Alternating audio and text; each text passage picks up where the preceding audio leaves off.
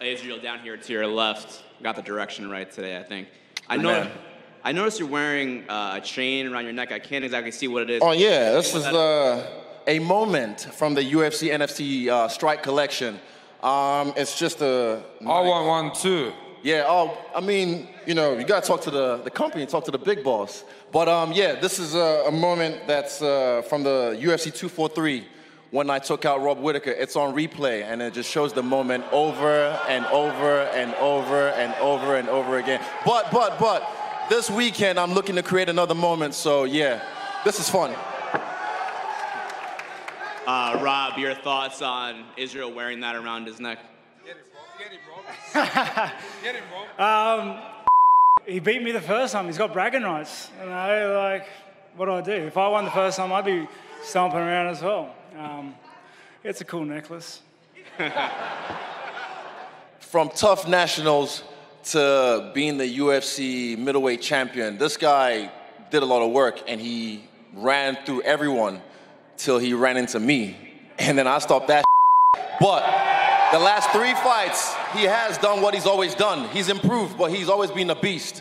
But I'm a different beast, but the same animal. Uh, yeah, you know, one of the things I learned he's tricky to hit. I'll tell you that much. He's a pain to hit.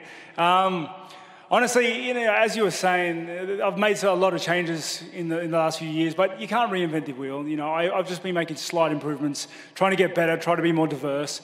And uh, honestly, I've put the work in, and I'm excited to, to, to get in there again with him and just to, to test to test myself. You know, it's uh, I guess this the, the rematch is just a good way for me to gauge how far I've come or how far I've got to go, and I, I look forward to getting in there with him. I, honestly, it, it really interests me this fight.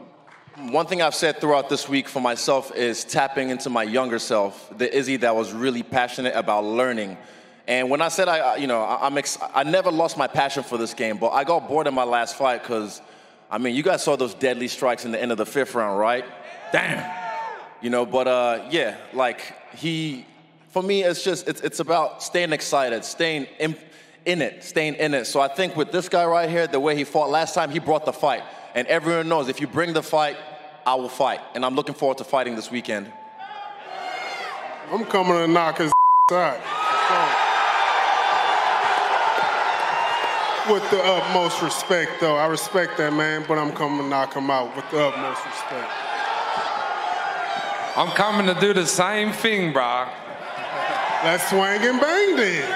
Let's go! No talking. Same question for Ty. When you sit in bed and you are envisioning this fight, do you see this fight getting out of the first round? Uh, probably not. But that excites me, you know what I mean? It's either going to be my head or his head, and that's what we entertain the fans. So we're coming here to take heads off. That's it.